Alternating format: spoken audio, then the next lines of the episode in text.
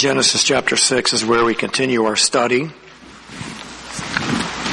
Last week we looked at what is the most debated and most difficult passage in all of Genesis. Genesis 6, 1 through 4, and this is a first half of 1 through 8. We're going to look at verses 5 through 8 today. In 1 through 4, that passage presented two major interpretive challenges for us, and that is the intermarriage of the sons of God and the daughters of men, and how can we really understand that? And there are four major interpretive options for how that is to be understood, and very, very briefly. One is that the godly men from the line of Seth married the ungodly women from the line of Cain, and therefore intermarried together. The second way, which is textually correct, is angels who abandoned their proper roles, their proper abode, and, and took on the form of men and married women. There are the, there's the third interpretive challenge. It's the rulers and the judges or the aristocracy that has chosen women, any that they wanted to marry, and sometimes, or some believe that this may have led to harems. And the fourth leading interpretive uh, conclusion is that these were men possessed by demons who married women, leading to a civilization that is now taken over by Satan and his host of fallen angels. So I can't go into each of these in any kind of detail. Those strengths and weaknesses of each position were detailed last time. And if you're interested in learning more about that, I would encourage you to go back and listen to last week's message or to read up for yourselves on what these interpretive options actually are. The second major obstacle that we found in this passage is who were the Nephilim. Some believed some believe that the Nephilim are the offspring between the sons of God and the daughters of men. But the text says that these Nephilim were on the earth in those days and afterward, which seems to indicate that when the sons of God or sons of God married the daughters of men, the Nephilim were already there. So there's a lot of challenges in how to understand that. And there's a footnote or a parenthetical statement that is found in verse 4 that says, the Nephilim were the mighty men, the men of renown. These men, the Nephilim or the giants, as Numbers 13 would tell us, these men were thought to be demigods or semi-divine creatures who were unconquerable. These were like mythological f- creatures who were just warriors who could not be stopped and could not be defeated. And so their inclusion here seems to be Moses' way of demythologizing who the Israelites thought these mighty men, these warriors actually were. So remembering that if Moses actually wrote this during the wilderness wandering, the Egypt, excuse me, the Israelites are leaving a 430 year slavery to the nation of Egypt, where they have been exposed to 1500 to 2000 different little g gods, and so Moses' attempt is to undo years of false understanding rooted in pagan worship that the Israelites would have carried with them out of Egypt into the wilderness wanderings and then eventually into the promised land. So a lot there more than actually could ever be unearthed in any single setting. So I encourage you to go back and listen to that. Now in our passage today we're going to focus on the second half of the epilogue and that is God's angry sorrow over mankind's wickedness. So we're introduced to this theme in verse 3 from last week's passage, and as you have your Bibles there, you can read along.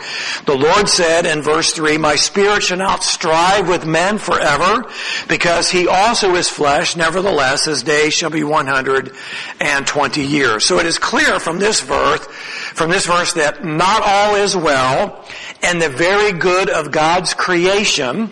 And this will lead us into reading our verses today and then beginning to unearth what this means. So verse 5 and following. Then the Lord saw that the wickedness of man was great on the earth and that every intent of the thoughts of his heart was only evil continually. The Lord was sorry that he had made man on the earth and was grieved in his heart. The Lord said, I will blot out man whom I have created from the face of the land, from man to animals, to creeping things, and to the birds of the sky, for I am sorry that I have made them. But Noah found favor in the eyes of the Lord. So a little bit of an introductory comment about these verses we're looking at today. Verses 1 through 8 as a whole conclude book 2 of the 10 books in Genesis, and it puts a closure on the generations of Seth. These verses close out that genealogy and it forms a bridge to the flood narrative and the upcoming generations that are going to be told about Noah. So in reading these eight verses together, it is easy to see that there is a single cause-effect relationship between what's going on on earth and the end result of what's going on on earth, and that is the flood. So some think that the sons of God marrying the daughters of men is a single event that causes the unearthing, or excuse me, the floodwaters to come and then the wiping out of all flesh on the earth. I would argue that there isn't a single cause-effect relationship that brought about the flood. So when you go back and read the genealogy of Seth, the seventh son listed, Lamech, not the son of Cain, who then fathered the sons who were fathers of civilization. Lamech, from the seventh son listed in the genealogy of Seth, gives birth to Noah, and when Noah is born, we read in Genesis 5:29, now he Lamech called his name Noah, saying, this one will give us rest from our work and from the toil of our hands arising from the ground which the Lord has cursed. So at this point in history, Noah is born, some 1500 years has passed after the sin of Adam and Eve in the garden. And within the first family, there is the murder of Abel by his brother Cain. Cain's fifth son, Lamech, fathers three sons who are credited with building a godless civilization filled with violence, tyrannical rule, the introduction of polygamy, and all sorts of other kinds of sin. There's been nothing that has slowed down the rapid increase of sin and when Noah is born within the godly line of Seth, there is from Lamech a stated desire and perhaps even a great need for rest from the effect of the curse that was initiated some 1500 years earlier through Adam and Eve in the garden. It would be incredibly naive to think that there is no sin problem within the godly line of Seth. If you believe that, the sons of God are from the, are from the godly line of Seth marrying the daughters of men. That is a very strong indication that all is not well within the godly line of Seth. But even if that is not the correct interpretation, it would be naive to think that sin is only prevalent within the ungodly line of Cain when Lamech, who is the father of Noah, is seemingly asking for this rest from the curse that has been theirs for some 1500 years, passed down from the sin of Adam and Eve.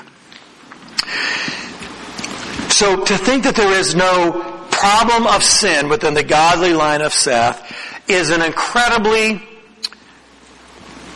generous way of looking at the line of Seth, and it's very, very naive to think that sin was only being lived out within the line of Cain.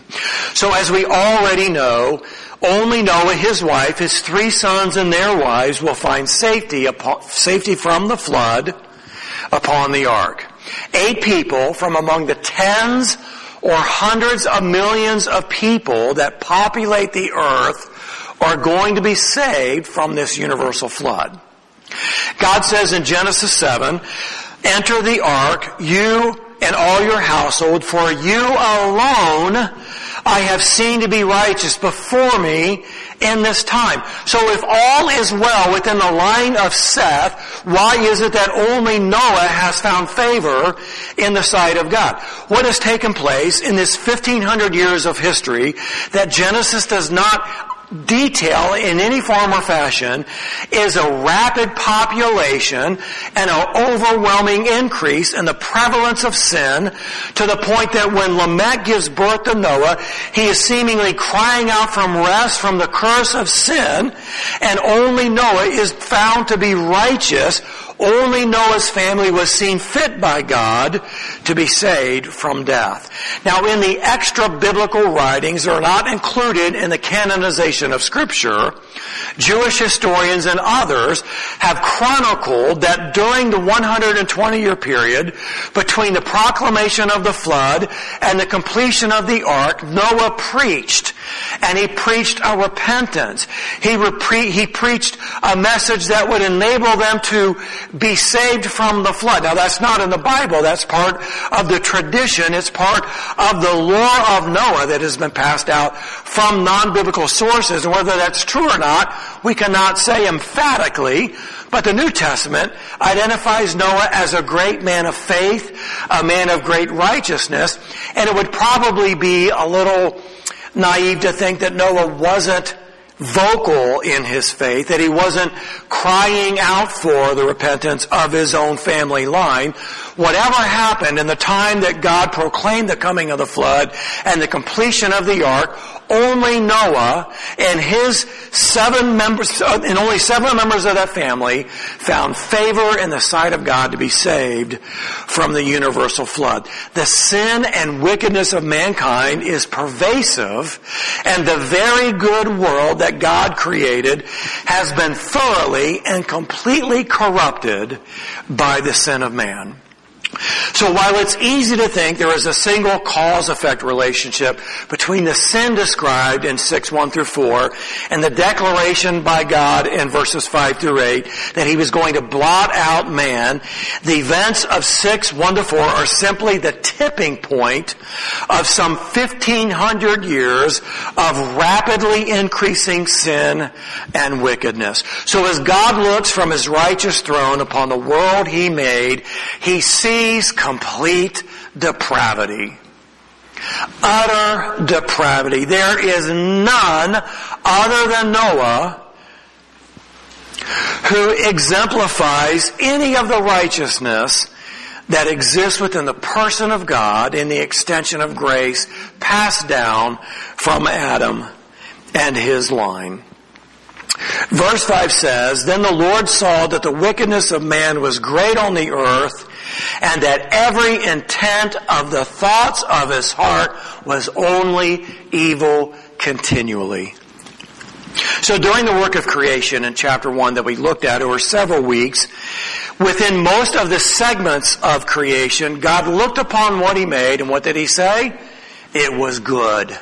And when God said it was good, it meant it reflects my glory, it demonstrates my power, it is a glimpse into the great God that I am, and God not patting himself on the back, but only signaling how he has made himself known through the beauty and the wonder of creation says, it was good. And upon the completion of every facet of creation, when man and woman were created and given their only prohibition, God declared it was very good. Exceedingly good. Now from his righteous throne, with laser precision, God in his omnipresence sees what mankind has made of his very good creation, and the very good of God's creation is now contrasted with the greatness of man's wickedness. Verse 5 says, the wickedness of man was great on the earth. There's a bit of a wordplay that Moses is using, is using as he contrasts the greatness of the very good world that God has made and now the greatness of the wickedness of man. Notice how man's wickedness is described here. Every intent, only evil, continually. This paints a picture of mankind not just being bad, but being thoroughly and completely corrupt. In Hebrew, the heart is the center of the cognitive process. It isn't a feeling. It isn't a place of feeling. It's not a place of emotion. It is a place of willful decision making it's a place where decisions are made and determined action is therefore carried out and sin runs so deeply that it dominates the thoughts and it's not just an overt action. Evil is planned as a matter of lifestyle.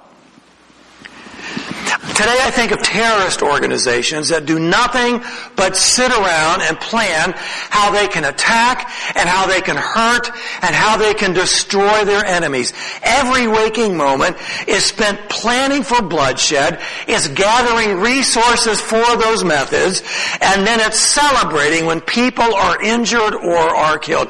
Imagine waking up first thing in the morning and thinking to yourself, what evil can I perform today upon my enemies? How can I inflict pain and misery upon those that I don't like, upon those that I don't disagree with, upon those who have the audacity to oppose me in any form or fashion? I am looking for an opportunity to inflict pain.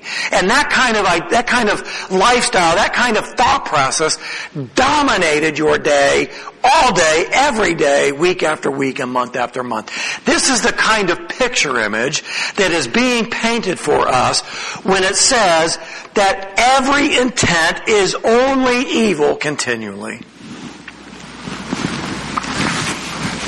In the same way, here in Genesis, Mankind is so thoroughly affected by this sinful compulsion that every intent of the thought of his heart is only evil continually, all the time. There is nothing else that infiltrates the mind other than the planning of evil. A holy, a righteous, a loving, and a gracious God provided for mankind everything he could ever want, everything he could ever need.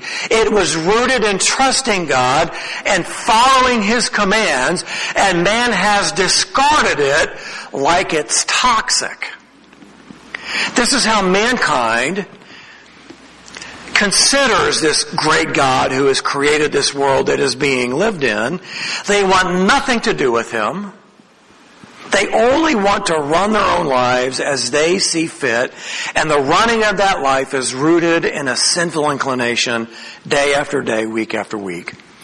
Going back to the tempter in the garden, God did not say, breeding doubt for His word. God will not, will not do, breeding doubt about God's righteous response.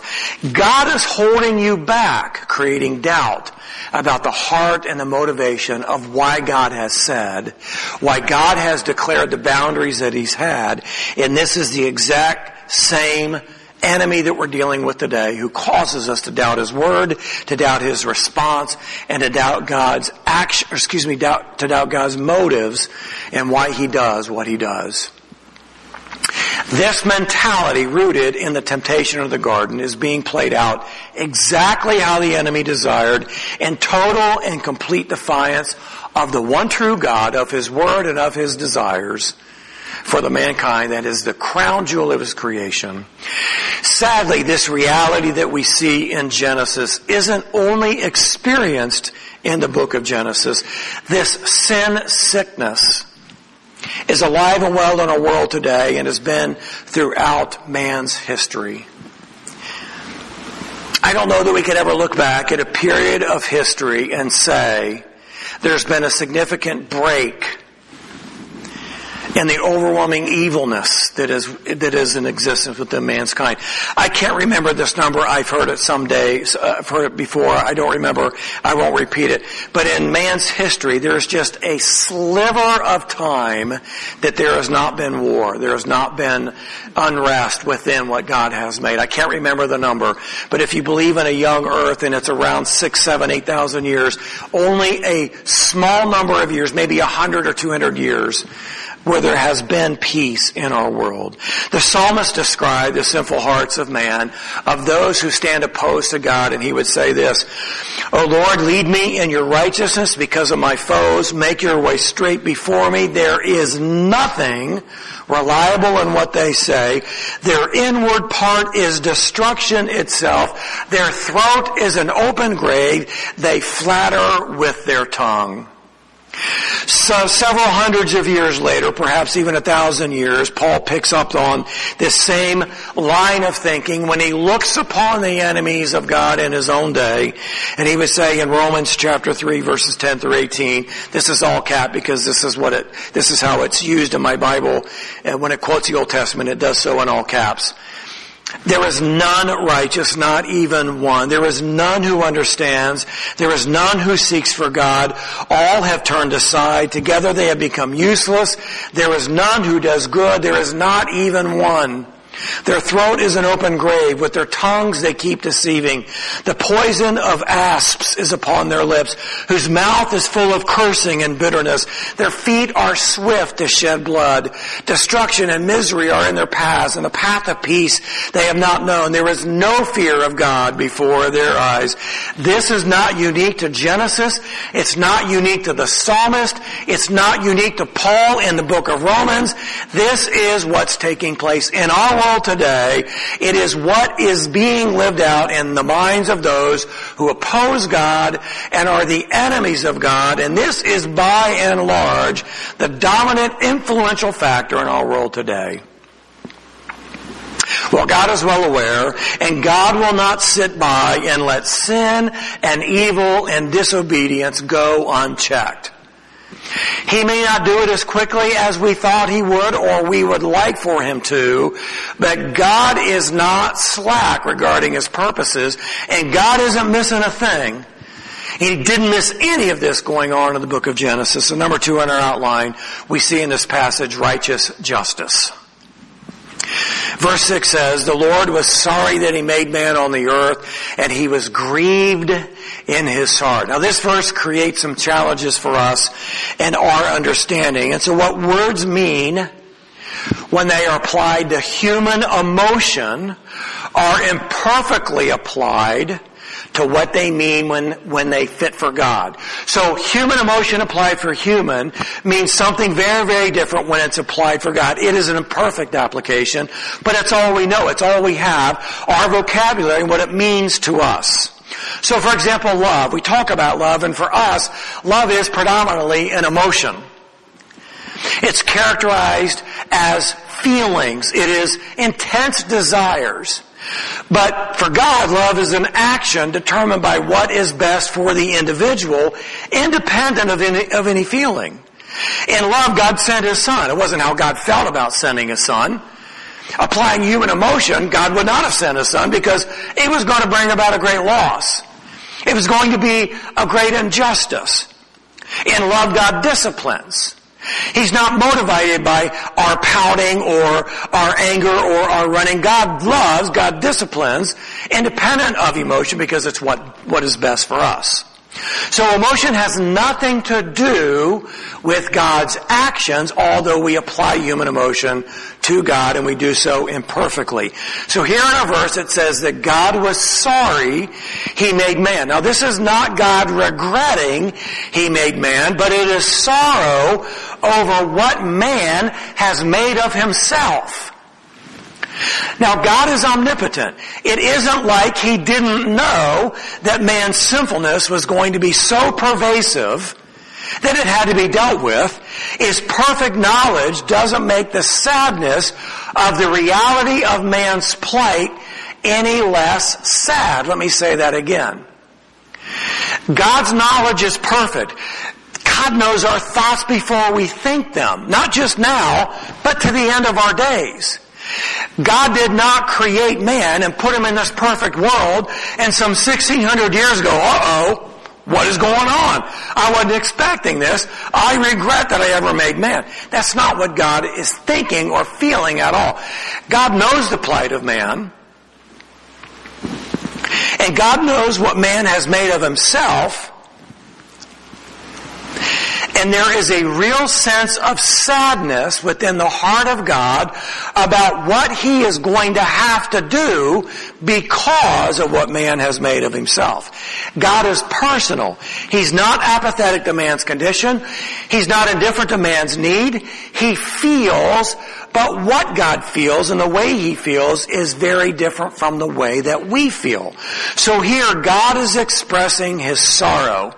This expression is anthropomorphic, meaning that God is speaking in human terms so that man can understand the depth of what God is feeling here. So for example, if we were to say, I wish that person never would have been born, we are expressing the deepest sense of regret and sorrow and anger that we could ever feel. So imagine how you would feel if your parent or your spouse or your child would say to you, I wish you had never been born. How would you feel? Well, you know, sticks and stones break my bones, but words will never hurt me. Phooey, that's a lie. People today are still affected by the things their parents have said about them, the way their friends have ridiculed them, and if someone were to say to you, I regret the day you were born, it should cut you to the quick. It should affect you deeply. It would grieve you perhaps even permanently. And God wants us to understand how the total depravity of man makes him feel. He can only do that by using our understanding of human emotion. It's as if God wishes he never made man, but that's not what God is saying. The depth of sorrow he feels for what man has made of himself has deeply grieved the heart of God. Why? Because God knows he is going to have to respond justly. I remember raising my children when they were little. And we were spankers. We believed there was a physical consequence for disobedience that needed to be experienced. And there was a period where one of my kids just really struggled with connecting the dot and he would do the one thing that he was told over and over and over he could not do. You cannot hit your brother. You cannot do that. If you do that, I am going to spank you. Invariably, he would hit, and I would go, I've got to go spank him. I don't want to do that. I hate the way that makes me feel. I hate hearing him cry. I hate the wet, warm tears on my shoulder after I've done that. It grieves me deeply that I have to do that. And this is what God is saying. That he was sorry that he made man. God does not rejoice over punishing the wicked. He doesn't. Now do you? I do. I do. I shouldn't, but I do. And there are times in my life when I go, I can't wait when he gets what's coming to him. God's gonna get him. But God does not rejoice in punishing the wicked. As an example, when Jesus in his triumphal entry came in to the hill and overlooked the city of Jerusalem, it says that he wept. Luke 19, 41 and 42. When he approached Jerusalem, he saw the city and wept over it saying, if you had known in this day, even you, the things which made for peace, but now they have been hidden from your eyes. He was the one that would make peace for them. It was their obedience to Him as the Messiah that would spare them from the overthrowing of the city of Jerusalem at the hands of the Romans some 30 years later. In His omniscience, God knows what He's going to have to do and it sorrows Him that He's going to have to do that because of what we've done. God here, God is deeply grieved over what He is justly going to do when He brings about a universal flood that is going to eliminate all flesh with the exception of eight people and the flesh on the ark. Think about that. Conservatively, tens of millions of people at this time probably hundreds of millions, and some would argue perhaps even billions of people, and God is going to erase it all. Verse 7.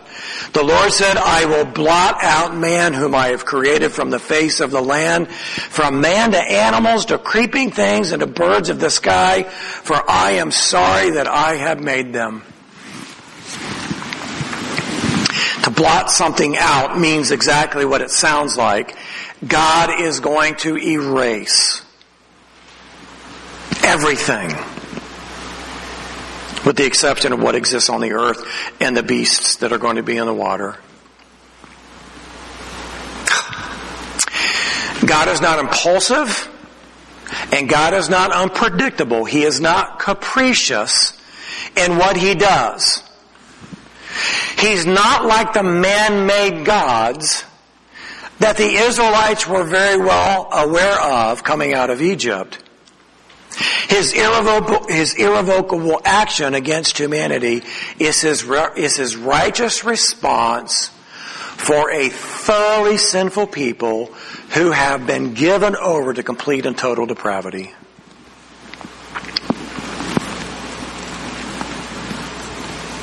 But all hope is not lost. We see here divine grace. Verse 8. But Noah found favor in the eyes of the Lord. Out of the mass of humanity, Noah stands out above and beyond all the rest. He stands alone. In Genesis 6 9, which is the first verse of the third book of, of excuse me, the third book of Genesis, the generations of Noah, it begins with this description. Noah was a righteous man, blameless in his time. Noah walked with God. What about the godly line of Seth? There's no mention of them. None. Only Noah. So because Noah was a righteous man, because Noah walked with God, he had found favor in the eyes of God, and the prophesied words of his father Lamech begin to ring true. Noah will bring, Noah will bring rest from the toil of the cursed ground, the sinful reality of creation gone bad. God is going to wipe it out.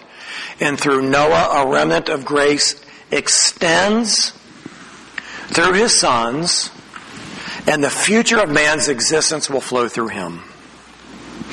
But this grace is going to come at a very, very high cost. Does that sound familiar?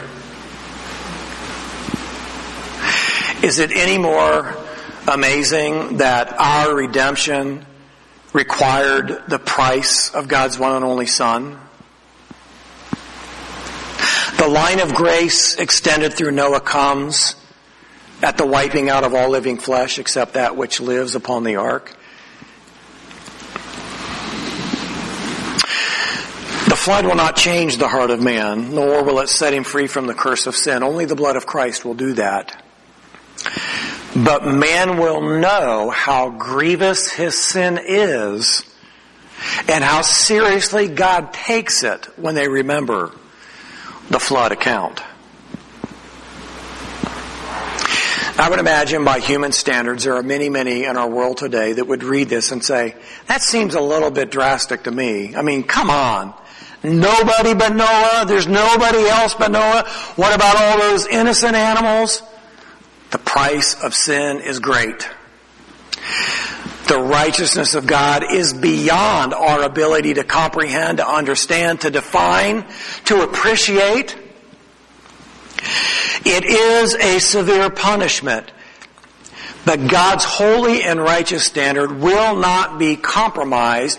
And make no mistake about it, God's actions are always flowing from His complete set of attributes, which include His grace, His mercy, His love, and His justness. Many in our world want to take the justness of God and place God's love and forgiveness over top of it as if God's justness doesn't exist. Well, you can't separate the attributes of God. They are part and parcel. They are all in one, all the time, perfectly exhibited in the actions of God. And He will not compromise that. He cannot compromise that. And so it ought to be a reminder to us today who have a full and complete revelation, who understand what the cross means, to look back at the flood and say, wow, sin is a big deal. God takes it very, very seriously. Praise God for the forgiveness of sin that comes through our faith in Jesus Christ.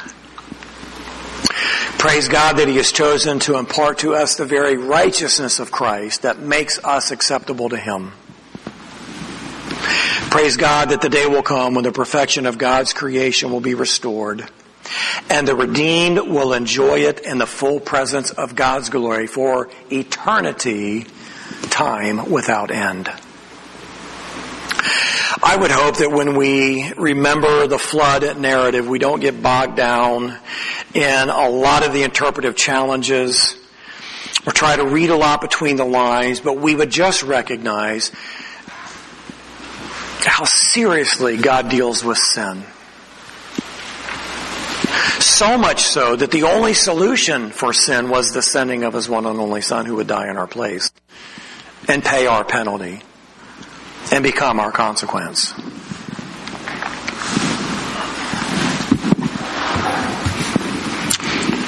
From before the world began, before time even began, God looked into the future and said, you, and you, and you, and you, and you, and He did that all over what would become the population of the world.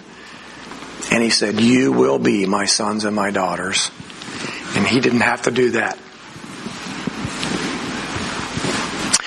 In His full omnipresence, omniscience, God knew the mess we would make of our lives. And He would still say, I choose you. Would you pray with me?